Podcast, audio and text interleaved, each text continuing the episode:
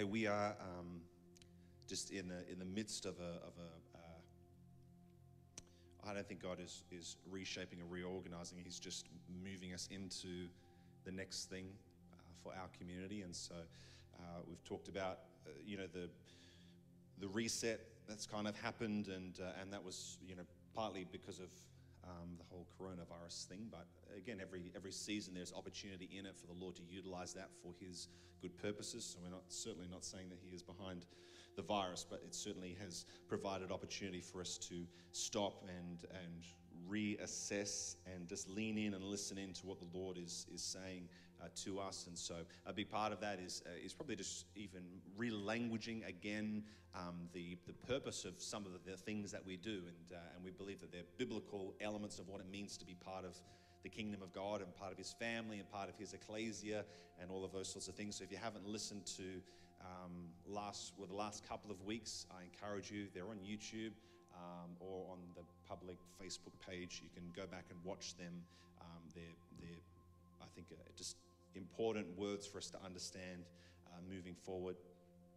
And again, when we talk about what we do in our gathering times and, and really just being focused around whatever Holy Spirit wants us to do in that time. Um, if that sounds like a new thing to you, it's certainly not a new thing to us. Um, just because I've spoken on the last couple of weeks, is what we've been doing for the last eight or nine years, I'd say, at least.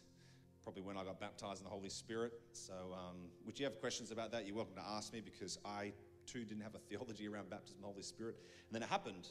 And then you go, oh, I wonder that? Oh, that's right, it's all in the Bible. So this is sometimes what happens there, as it did literally for the early church.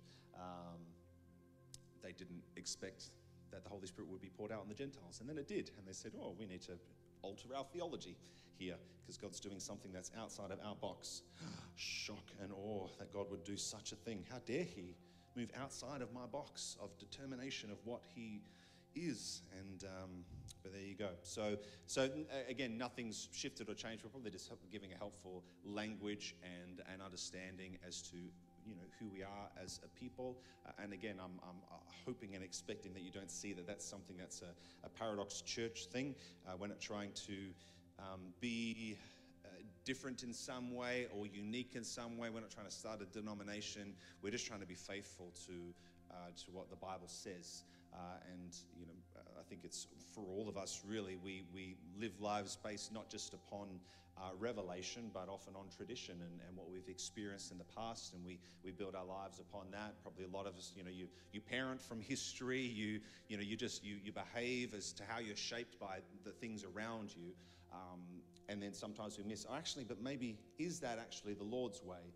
And, uh, and that's what we are pursuing uh, as we continue to move forward, as we always have. But I just happen to be one of those people. I don't mind questioning things, um, not because I want to rebel, but because I want to obey and I want to know truth. And that requires that we ask questions because sometimes what looks like obedience is actually disobedience because we've assumed that we know where He's going uh, when He's actually not. And so we, it looks like we're being faithful and actually we're being foolish because we haven't heard his voice. We've assumed that what he did in the past is doing again, and we've just jumped on out some sort of old wagon rather than saying, This is what he's saying and this is what we must do. But it's different to what happened before. That's okay because he's the same yesterday, today, and forever. Doesn't mean what you do is the same yesterday, today, and forever.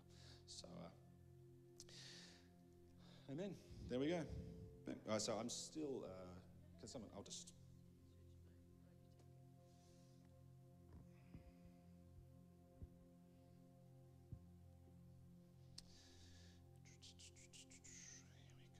So I wanted to uh, talk to you a little bit about the Holy Spirit.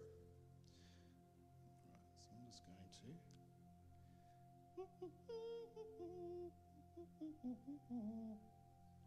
Do, do, do. Which mic am I? I'm red mic, and I'm just going to alter a bit of, a bit of EQ. If you're, if you're a, a, a sound technician type person, we would love to have your help because we as in most areas. Just figuring out as we go along. So come and see Andrew afterwards if he's not running around doing a whole lot of jobs. Anyway, I'm kind of relaxed here, as you can see.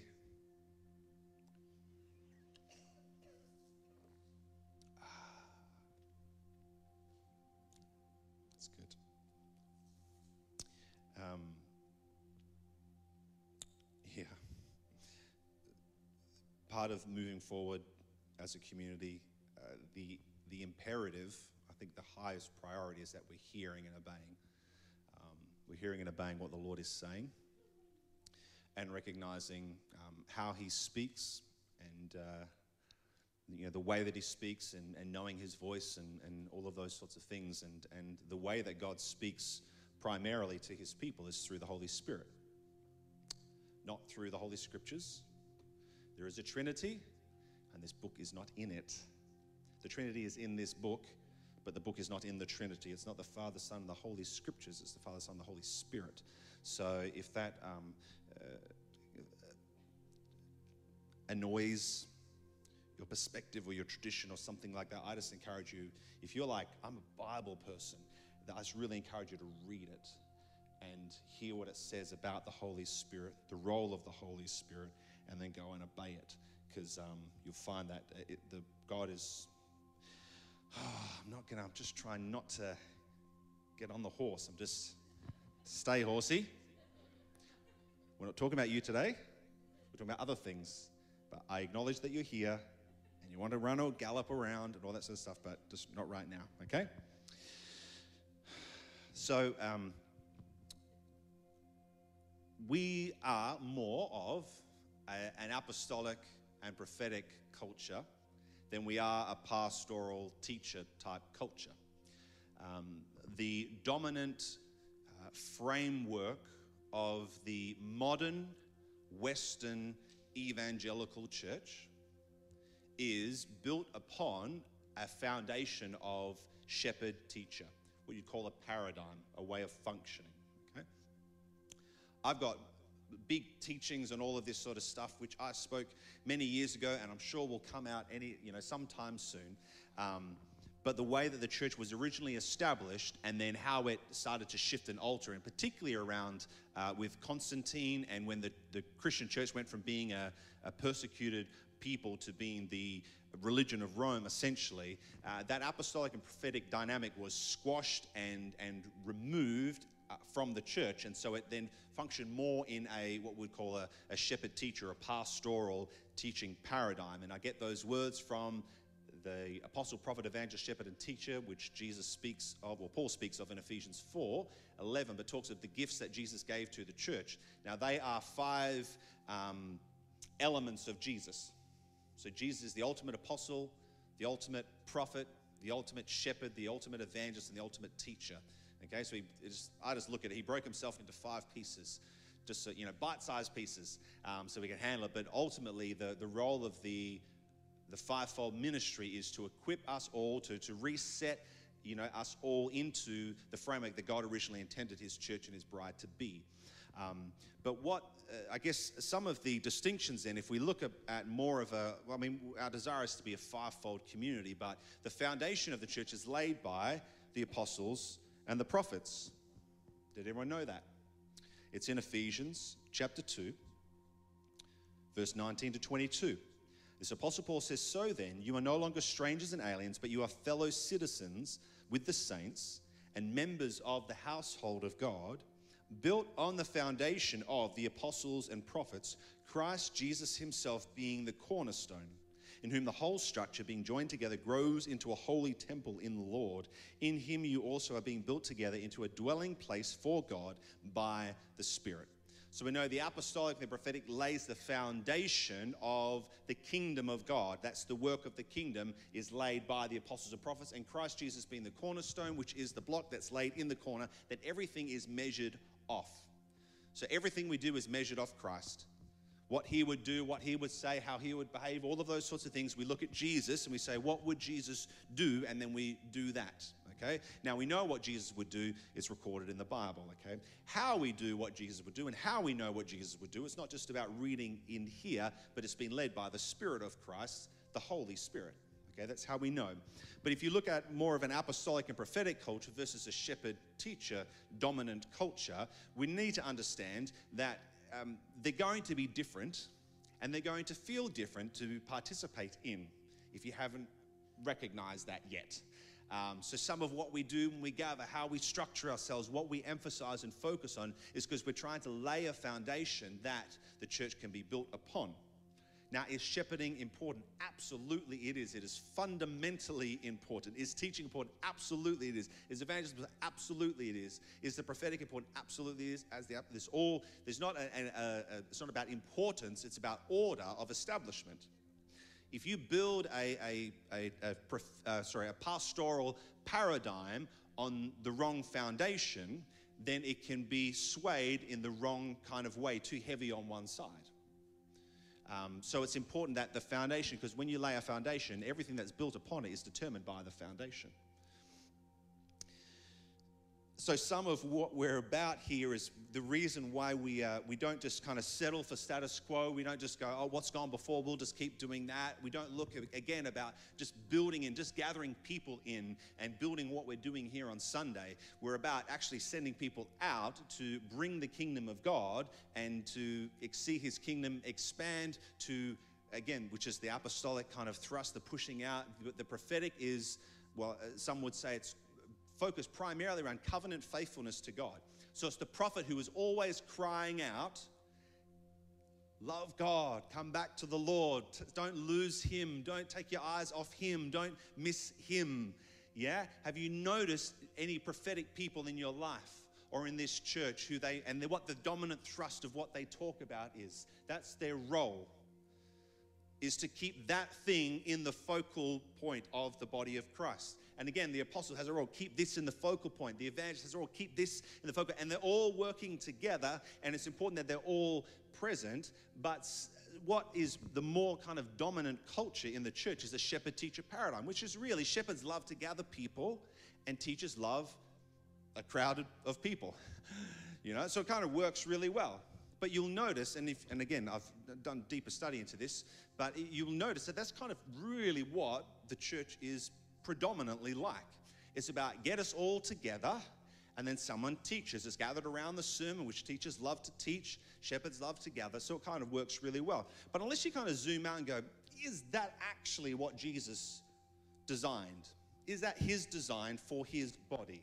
And I would challenge that if we look scripturally, that's not the fullness of it.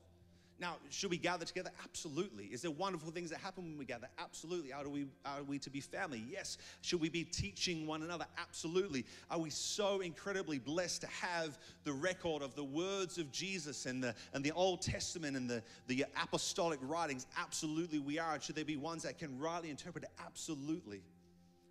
But again, if, if, the, if the thrust behind it isn't right, then we'll do a whole lot of things, but they won't have the outcome that the Lord desires which is that people would love him, but also go and bring his kingdom to earth.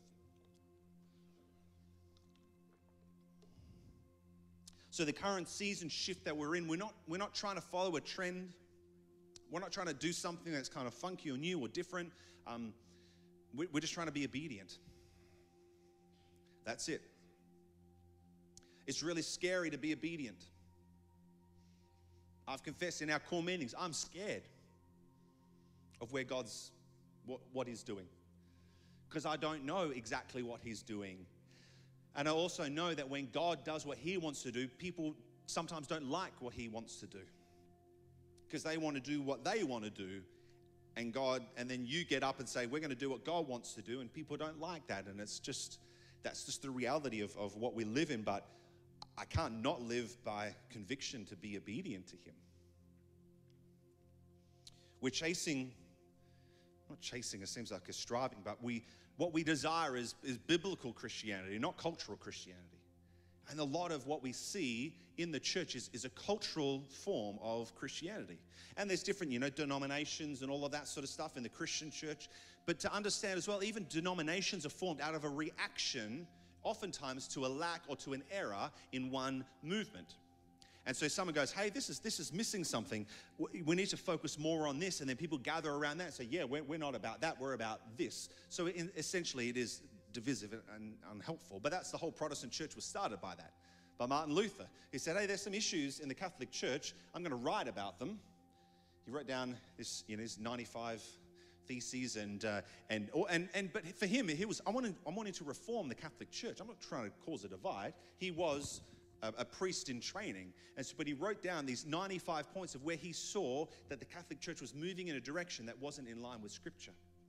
And unfortunately, instead of uh, choosing re- reformation, they chose disconnection and pushed him out. And then that that's what started the Protestant Reformation, the whole movement of Protestant Christianity, which you and I are a part of, the, you know, the stream going out of that. But there's something where we, we can look at and say, well, I'm, I'm more familiar with this denomination, or I'm more familiar with this kind of tradition or, or this culture, just to recognize that they're, they're possibly a reaction to something.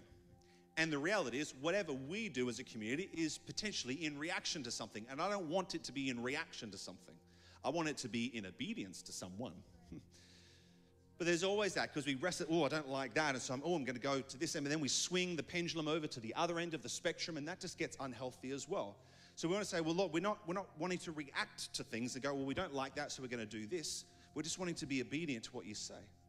Now, the reality is, in any reformation, sometimes you need to say, and but because that over there, I'm not sure matches up with this, because it gives people the context. Oh, that's what you're talking about. Because again, language I could say a word and you can say the same word and we mean totally different things. That's reality sometimes. So sometimes we just say, but this is what I mean. When I say this, this is what I mean. So if I was to talk to you about discipleship, you might hear something different to what I'm saying because I understand discipleship in one way and you might understand it in a different way. This is what we're journeying through with our core leadership. We're teaching on these things. The gospel. You might say, well, yeah, I know what the gospel is. And, uh, or maybe you go, I have no idea what the gospel is. Um, that's okay. Well, it's not a, it, Alpha, yes, hallelujah, praise the Lord. Um, but I, I, might mean think something different than what you think. Um, so again, to to outline what is maybe not as accurate to Scripture um, is one thing, but that doesn't mean that one thing's you know bad and, and you're better or there's creating that. It's just simply saying, hey, our, our desire is to be faithful to Him, and uh, and there are things that are in the Bible that Jesus spoken that He says to us that are descriptive of the culture and the time. And there are some things that are prescriptive. And I'm, I'm more, I'm, I'm like one of those black and white people. Anyone notice that? No? Um, uh, who's like, but there's prescriptive things and they're not negotiables. There's a whole lot of stuff. It's like, oh, yeah, what song you want to sing and how you want to lay out the chairs, like, whatever. Like, we haven't put the chairs in a circle because there is something in the scriptures that says, and, and they must, you know, their seating must be arranged in a, in a you know, oval shape around a table. Like, it's not. This is, this is a prophetic act that we're participating in. And we find it's helpful and it's, and it's focal, and there was a, a prompting from the Lord to, to, um, to do those sorts of things. But if it changes next week, no big deal. We talked about it. As, as more people join the community, we might need to add more chairs, we might need to change the layout, oh, whatever. Well, that's not, we're not going to, you know, die on the hill and fight for, for this. So that's a descriptive thing of how we gather and what we do. But there are prescriptive elements, and I think they're the things that are most important that we focus on. Tradition is okay as long as it doesn't inhibit obedience.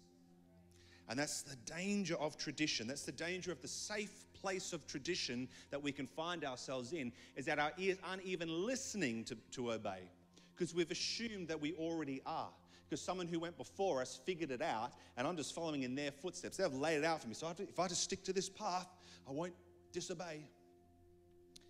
Yes, you will, because you're not listening to the Holy Spirit, who is the one who is given to lead you. We need to be led by the Holy Spirit. And the Holy Spirit is a person of the Godhead. So, again, when we can talk about different denominations and, and things like that, and you've got the charismatic movement. Um, and again, the word charismatic, charis, is the word is the Greek word for grace. So it's grace, it's the grace movement. And the focus of the charismatic movement was the re emergence of the giftings of the Holy Spirit. Great, fantastic. We need to be believing and expecting and operating in obedience that God heals today, that He that the Holy Spirit will prophesy through us, that you know, all of those great and amazing signs and wonders, all that sort of stuff. It's awesome, it's great. Yes, amen, awesome. And that's again a, a thrust to say, hey, this is missing in the church, let's bring it back in and make it a, a priority. Absolutely, it's good. One of the maybe potential overemphasis of it is that the focus was around the graces of the Holy Spirit. So that's what we talk about the gifts of the Holy Spirit. Um, in 1 Corinthians 12, where it talks about, you know, the gifts of the Holy Spirit, that word gift is not in there. Um, Paul says, you know, when I talk about spiritual gifts, it's not spiritual gifts. Okay? It's spiritual, the spiritual. It just means spiritual people. That's what Paul's talking about. He's talking about the spiritual kind of environment. He's talking to the Corinthian church who were in idol worship. So they knew they were all into all kind of supernatural, spiritual things. And Paul's saying, now, when we when we when it comes to the spiritual, not when it comes to what food you eat and you know traditional practices and all that stuff. When it comes to the spiritual, Paul's saying there's one spirit, the Holy Spirit. Okay. Now he apportions graces to people. So he empowers people in particular ways, but it's all the one Holy Spirit. So if you say, oh, the Holy Spirit has gifted me in this particular way, well, it's, it's in a moment that He has graced you to prophesy, or He has graced you to heal, or He has graced you, but it's all the Holy Spirit. And I think one of the, the my concerns of where there might be a, a lack in that whole in the bigger picture of all of that is that the focus then becomes upon the work of the holy spirit and not the person of the holy spirit so we can all be about, yeah, we just need to prophesy, we need to, we need to pray, we need to cast out demons, we need to heal sick, we need to do all this sort of stuff. And it's like, yes, we do, which is an overflow of an intimate connection with the Spirit who does all of those works. He doesn't say, here, here, I'm a, I'm a Holy Spirit, here, here's a portion of me, Holy Spirit, go away, and here's some more Holy Spirit, go away. He's, no, no, because I dwell in you, you can do those things. Because I'm, I'm, I'm present with you, I can grace you at any moment to do anything that I want to do. That's holy and righteous, obviously. Um, so again, we've got to uh, draw back a bit and go, it's not just all about, because I, I, I, I don't sound like a judgment. I'm not, I'm not judging, but I can see sometimes, in particular, even in the charismatic movement, where there's a lot of people who do lots of awesome supernatural things. But then I'm like, but I wonder, do you, do you know the one who is doing those things? Or you just know what he does and you partner in with what he does? And the fact is, you can partner in with the Holy Spirit and not know Him intimately. Because He said, I'm going to make my home in you. That's His decision, not yours. You didn't put out a, you know, a for sale sign on your soul and say, Holy Spirit, come. You want to, you know, move into this place. You can buy. That was all God's work. Salvation was God's idea. You being filled with the Holy Spirit was God's idea. He's done it. He's set up home in you. And now you can then operate out of the gifts of the Holy Spirit, the graces of the Holy Spirit. But there's a danger because then it can look like, well, I'm doing all of these things, and yet I don't even know the one who's doing those very things. And he desires that. You know, when it comes to understanding the scriptures, we can know about God from the Bible, but we can only know God by encountering the Holy Spirit. We can read all about him back to front. I know everything about God, and yet I've never met him because I've never actually encountered his presence, his spirit.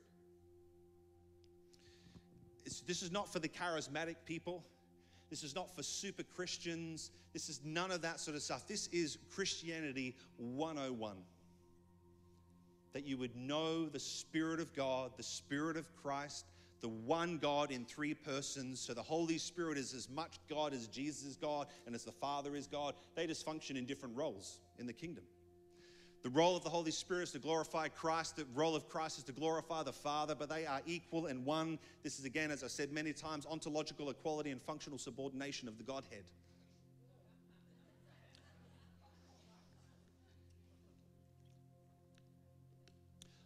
Ontological equality, which means in their personhood they are equal. It's a study of, of personhood, is ontology. So they are ontologically equal as people, they are on the level, but they are functionally subordinate. So one does what the other one says, essentially.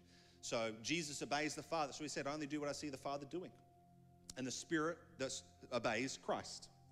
Okay, and, he glor- and they glorify back up, but they're not like, they're like a husband and wife. A husband and wife are equal, but there is functional subordination that the husband is to serve and sacrifice and do all of those things as the head of in, in, that marital relationship and the wife is to submit to that kind of husband by the way. If you ever hear someone using that scripture say well you've got to submit then it's like well then you've got to die buddy. So don't talk about submission unless you're willing to, to go through crucifixion. So you might go mm, i'll let you rebel for a bit till i'm ready to be crucified so all right, Romans chapter 8. It talks about life in the Spirit. This is a really great point to start on when we're talking about the Holy Spirit. And it says, There is therefore now no condemnation for those who are in Christ Jesus. So if you're not the most spiritual person in the room, you're not condemned. Well, I don't hear from God, you're not condemned. I don't move in the power of the Holy Spirit, you're not condemned. I don't quite understand like the prophetic and how that moves, you're not condemned. Okay? But there's an invitation for you to know Him in a greater measure. For me, if I see someone and they and like not being able to engage with God or not being able to engage in worship, I know what that feels like. I know how boring, especially in a church like this, where it's like an hour and 15 minutes and singing the same line over and over and over again. Just shut up and move on. And then you meet and you encounter the Holy Spirit, and you're like, stay here as long as you want because I'm meeting with Holy Spirit right now. I don't want anything to disrupt this time because me and him are just having such an awesome time together. And he's speaking to me, and I'm seeing pictures, and he's changing my heart, and he's drawing me closer to him, and he's bringing me revelation. He's prompting me to pray out and declare, and I can see things moving because we are having the great time together. I know those two sides of the story. I know what it's like to live not understanding all of these, you know, spooky supernatural things. And now I know what's like. And it's like, oh my goodness, it's so much better to know Him, to be led by Him, to be prompted by Him. And still, sometimes I have the temptation to go back to old analytical ways, logical ways, relying on my own strength ways, relying on my own ability ways. So if you, I just, I'd, you're welcome to talk to me, but I'm saying, I'm not saying like I didn't grow up in this Pentecostal crazy environment. I didn't grow up in the church full stop. I, I, and I started going along to a Sunday service because my first girlfriend at the time was going along. I wasn't, fo- I wasn't following the Holy Spirit. I was following something else. Okay? And then, and then God, got, God got a hold of me, and I gave my life to Jesus, and I was serving, doing all of that sort of stuff, and, and, and being obedient to Him in the best way that I knew how. But there was dry parts of my relationship with God. But I had a, a, a yearning and a longing for the more. And so I would find myself just trying to get around the people who seemed to be more like spiritual of the Christians, because it wasn't normal in, in the, you know, the church tradition that I was in. There was this, this one little kind of group of weird people and, uh, and I just seemed to gravitate towards them, you know. And uh, yeah, that was my that was my journey. Anyway, so I'm just saying, you're not condemned. If you feel condemned, you're not condemned. Not by God, not by me. If, if, anyone, if anyone's prompted, wanting, and, and you feel prompted to, to press into more of God, it's because we love you. And what I know is I know the dry place, and I know the well, and I want the well for everybody because it's much better to drink from the well than to eat sand in the desert. And again, is that all that it's about? No, it's not, but it's pretty significant because that's the Holy Spirit, the person of God on the earth. And I'm going to get to what Jesus thought about that. Anyway, so for the law of the Spirit of life has set you free in Christ Jesus from the law of sin and death. Anyway, it's going on about the law. We don't know much about that. Here we go. Um, oh, no, it's, it's pretty close. By sending his own son in the likeness of sinful flesh and for sin, Jesus condemned sin in the flesh in order that the righteous requirement of the law might be fulfilled in us. Hallelujah. He's, Jesus is fulfilling the righteous requirement of the law in me. And who is us? Those who walk according, not according to the flesh, but according to the Spirit. For those who live according to the flesh set their minds on the things of the flesh. But those who live according to the Spirit set their minds, it's not brainless Christianity, Holy Spirit people, they're not brainless people. They're just their mind is set on the Spirit. Those who live according to the Spirit set their minds on the things of the Spirit. To set your mind on the flesh is death, but to set the mind on the Spirit is life and peace. Who wants life and peace? Hallelujah. Me, please. Thank you. For the mind that is set on the flesh is hostile to God. I want to be in that place. For it does not submit to God's law. Indeed, it cannot. Those who are in the flesh cannot please God. You, however, are not in the flesh, but in the Spirit, if in fact the Spirit of God dwells in you. Anyone who does not have the Spirit of Christ does not belong to him. But if Christ is in you, although the body is dead because of sin, the Spirit is life because of righteousness. And if the Spirit of him who raised Christ from the dead dwells in you, he who raised Christ from the dead will also give life to your mortal bodies through his Spirit who dwells in you. And it goes on to talk about that you are heirs in Christ. It goes on to talk about your future glory in God. But this all comes out for those who are being led by the Holy Spirit. What does Jesus say about the Holy Spirit? I'm going to tell you. I'll just leave it. You're thinking, oh, I don't know. Either do I. Let's move on. John chapter 16, verse 7, for all of you who aren't taking notes. This is Jesus speaking to the disciples, and he says, Nevertheless, I tell you this, I'll tell you the truth. It is to your advantage that I go away. For if I do not go away, the Helper will not come to you. But if I go, I will send him to you. And when he comes, he will convict the world concerning sin and righteousness and judgment. Jesus says, It is better for you that I go. Because unless I go, I can't send the Helper, the Holy Spirit. Now, for me, if you were to ask me, what would you prefer, Brad? Jesus in the flesh walking around with you all day, or the Holy Spirit, my logical mind would go, I want Jesus in the flesh. Probably why? Because then I can control the aspects of my experience with Him. I'll be able to see it and then prove, oh, yes, He definitely does do miracles. I'll be able to hear the words and it definitely came out of His mouth. I don't need to trust because He's right there with me all the time. But He says, no, it's better that I go then there's something that I'm missing in my framework of understanding that says if, if that's if holy spirit is better than you then that must be super duper awesome. But probably one of the elements that it doesn't have is my ability to control anything of the relationship. Probably even as you know you saw the disciples kind of tend to do you know? Uh, the brutality though you imagine when the holy spirit convicts you is one thing jesus rebuking you that would be pretty tough Get behind me, Satan, you know. You just imagine, John, how embarrassing that would have been. No, no, Jesus, you'll never be crucified. He's, get behind me, Satan. Hold on a second. you know, one minute I'm, you know, laying on the chair, you know, the disciple you love, and now I'm Satan, you know. Make up your mind, Jesus. But your minds are set on the things of man, not on the things of God. So if Jesus is telling us it's way better that I go that the Holy Spirit can come, there's a replacement happening. Jesus goes, Holy Spirit comes. He's replacing himself on the earth. And the benefit of that is that he gets to be everywhere. He gets to be ubiquitous. Wow. Thank you very much. I'm out. That's where I would end my stand up comedy routine. That'd be that tie in, the final tie in joke that's been woven. You seen how comedians do that? No. Not that I watch or listen to communion, it's, you know, I just read the Bible all day. Acts 1 4, Jesus says to the disciples, Don't go anywhere, wait for the Spirit to come. Which again, it's not just like, hey, you've spent three years, 24 hours a day, seven days a week with the Son of God literally in your presence, and that's not enough. That's not enough for you to do what I've called you to do. Acts 1 4, while staying with them, Jesus ordered them not to depart from Jerusalem, but to wait for the promise of the Father, which he said, You heard from me. For John baptized with water, but you will be baptized with the Holy Spirit not many days from now. So again, we've got the promise of Jesus that I'll send the Helper, which is the promise of the Father that you'll be baptized in his presence.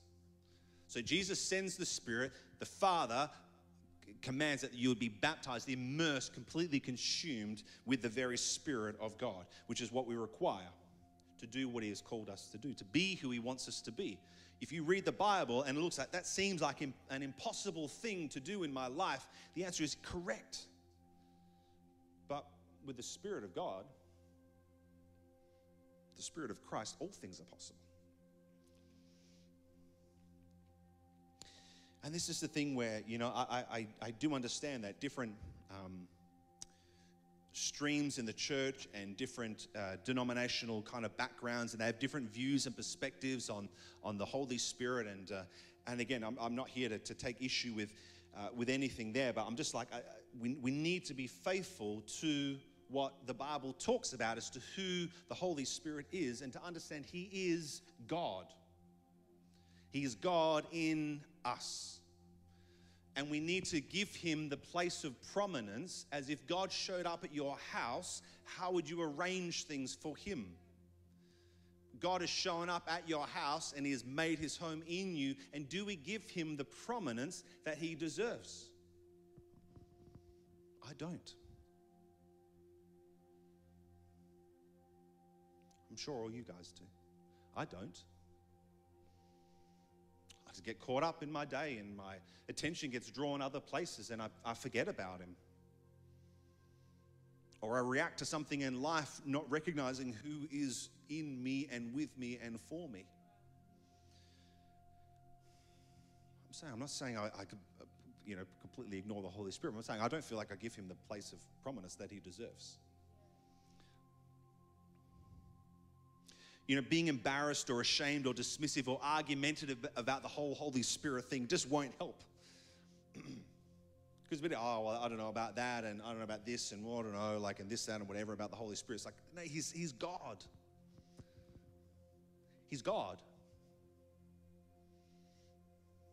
He is not just like the, the, the, like some sort of smoky, cloudy part of God. He's not a manifestation of God. He's not an angel of the Lord. He's not part of God out there, more kind of, you know, whisper. I mean, Jesus, I get. He was like a person. He was in bodily form. I, I, I comprehend that bit. And God created, I guess he's, you know, big and out there. But the Holy Spirit, He's not just the Spirit, He is God. And He is God in us and God upon us. It's not a cultural issue, it's a biblical issue. You know, the whole, um, when you read 1 Corinthians chapter 12, 13, and 14, Paul is addressing the things of the Spirit, these spiritual things. And I encourage you to, uh, to, to read those chapters if you haven't before. Um, but he speaks of, you know, in that he's saying, you know, well, some say, oh, I follow Paul and I follow Apollos. And then and Paul's saying, look, it's, it's not about us. There's, there's one spirit. It's the Holy Spirit. That's who you follow. Don't give allegiance to me. But I sometimes can hear it's like people give allegiance. Oh, well, I'm, I'm, I'm, I'm a Baptist, or well, I'm Reformed, or I'm this, or I'm that, or I'm. It's like don't give your allegiance to a denomination or to a culture or to a history. Give your allegiance to the Holy Spirit, the Spirit of God. Don't get caught up in, oh, but I, I remember this and this, I read this. I watched a, pod, a, a YouTube video and it talked about this thing and like discover for yourself. Read about him. There's a whole book on him. It's literally the most produced book in the entire world.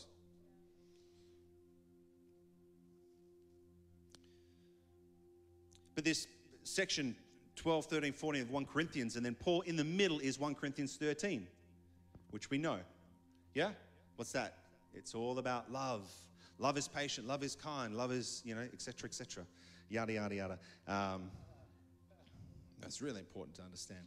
But I find it interesting, and this is why it's important to, when you're reading through the Bible, if you read a verse in the Bible, always look at what's either side of it.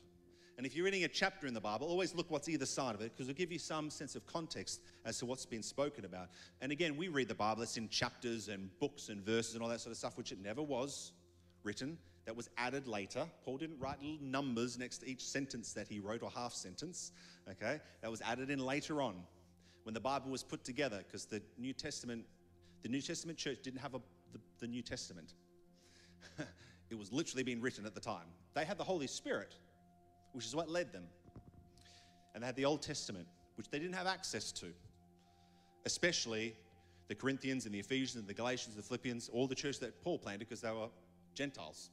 So they couldn't even go to the temple and be in that space where they would read from the scrolls uh, of the Old Testament. But But you look at 1 Corinthians 13 is jammed between, Paul starts talking about spiritual gifts, one body with many members, the way of love, then he goes on to talk about prophecy and tongues. And I find it interesting that Paul juts right in the middle that love is this center point. And you can say, oh, yes, well, I guess if I want to prophesy, I should love. And if I want to, you know, uh, speak in tongues of angels, well, I should love. Who should you love? Well, I should love the person I'm prophesying to. I should love the person that I'm praying. No, you should love the Holy Spirit. He's not. To, this, this is not for your wedding day. This is saying this is what it looks like to love my presence. 1 Corinthians 13. If I speak in the tongues of men, don't have love, tongues of men and of angels, but not have not love. I'm a noisy gong or a clanging cymbal. I'm just making noise. If I have prophetic powers, I understand all mysteries and all knowledge, and if I have all faith so as to remove mountains, but I have not love, I am nothing. If I give away all I have and deliver up my body to be burned, but have not love, I gain nothing. But he's talking about the Holy Spirit. He's talking about all of these spiritual things. But he's saying if you're getting caught up in all of that and you're not loving me in the middle of it all, you're missing the whole point. And you're going to get caught up about being more prophetic or being more gifted in a particular area or seeing more mountains moved. And you'll miss the one who's moving the mountain.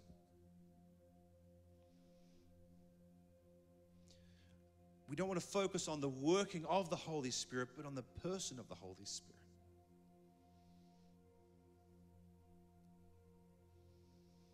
Paul outlines there that, you know, it's the same spirit that outworks his grace.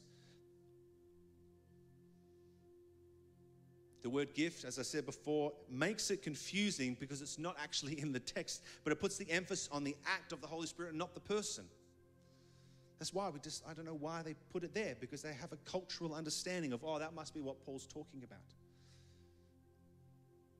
If you ever think about people adding and taking away words from the Bible, just so you know, it's all through the Bible.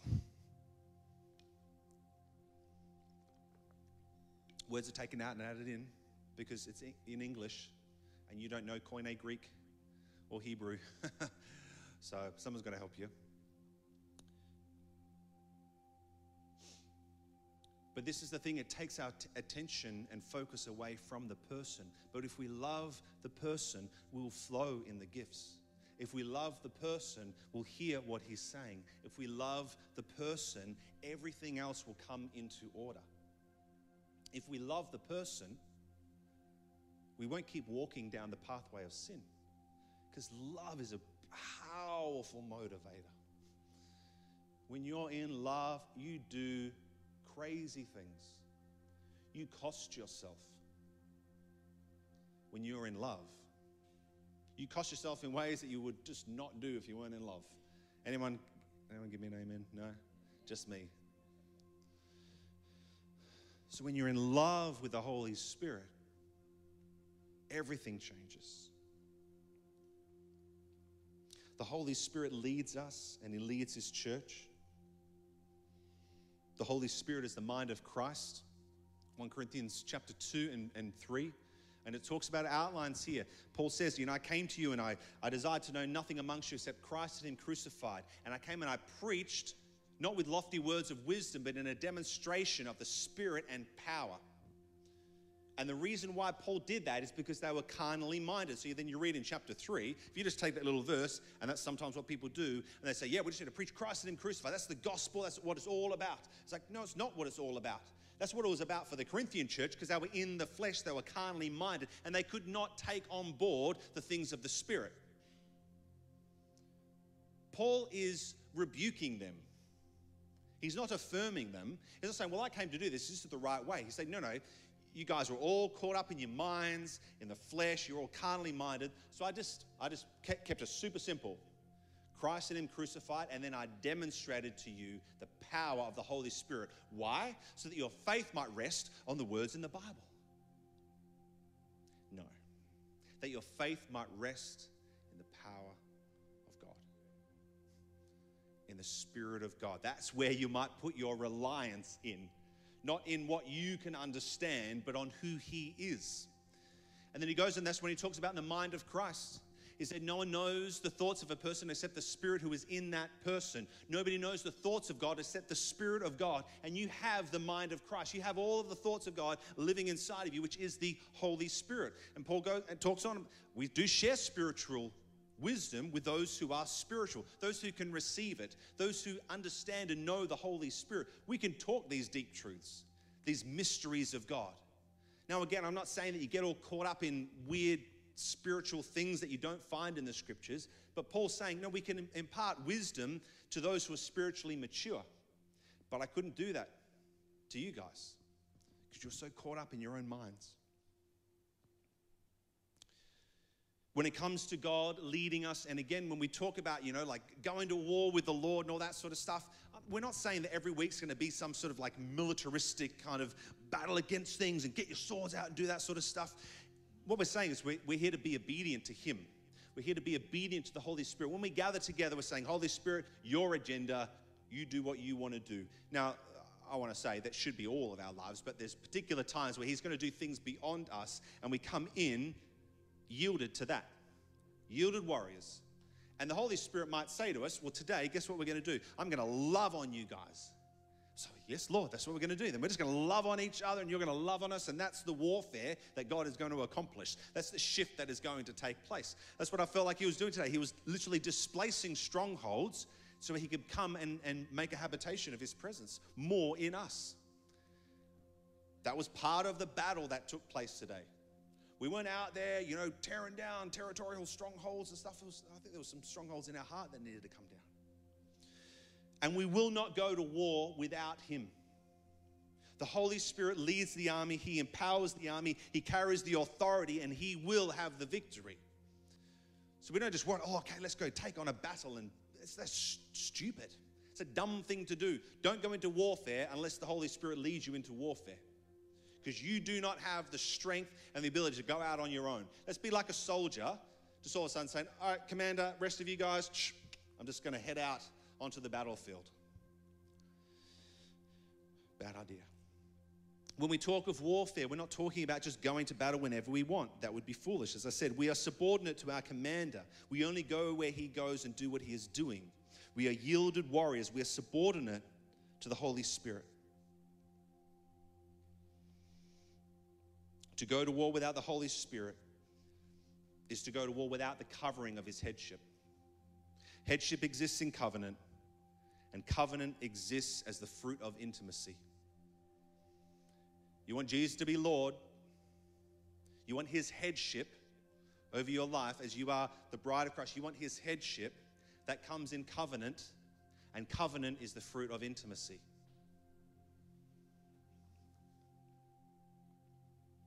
We need not fear warfare when the Lord leads us in because he, he is always victorious. I think a more fearful place would be to live outside of His will, whether rebelliously or ignorantly. And again, God's will is not His plan. If you say, What's your will? Well, it's my desire in a moment as to what I want to do. God's will is His desire, and His desire becomes a plan of action because God's will has action to it. He doesn't just like, well, I desire this to happen, but I guess it's not going to happen, you know, probably can't afford it. Like, like when, when the Lord wills, it is going to get done. He has a plan of action.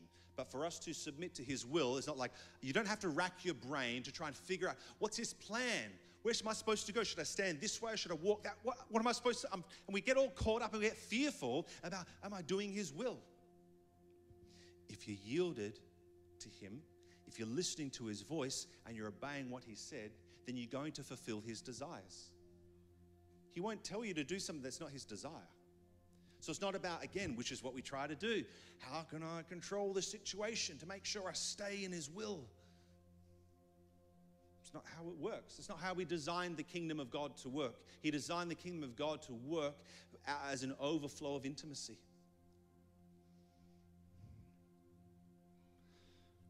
And that's the most precious place to be in. Just yielded to whatever He's saying, whatever He's doing, we're just, we're just going to go where you go, Holy Spirit.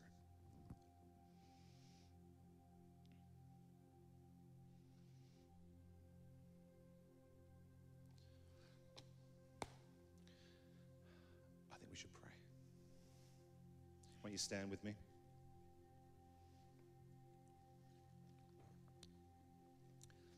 We'll just bless those who are tuning in online. Bless you, love you. See you next time. We're just going to minister here for a bit.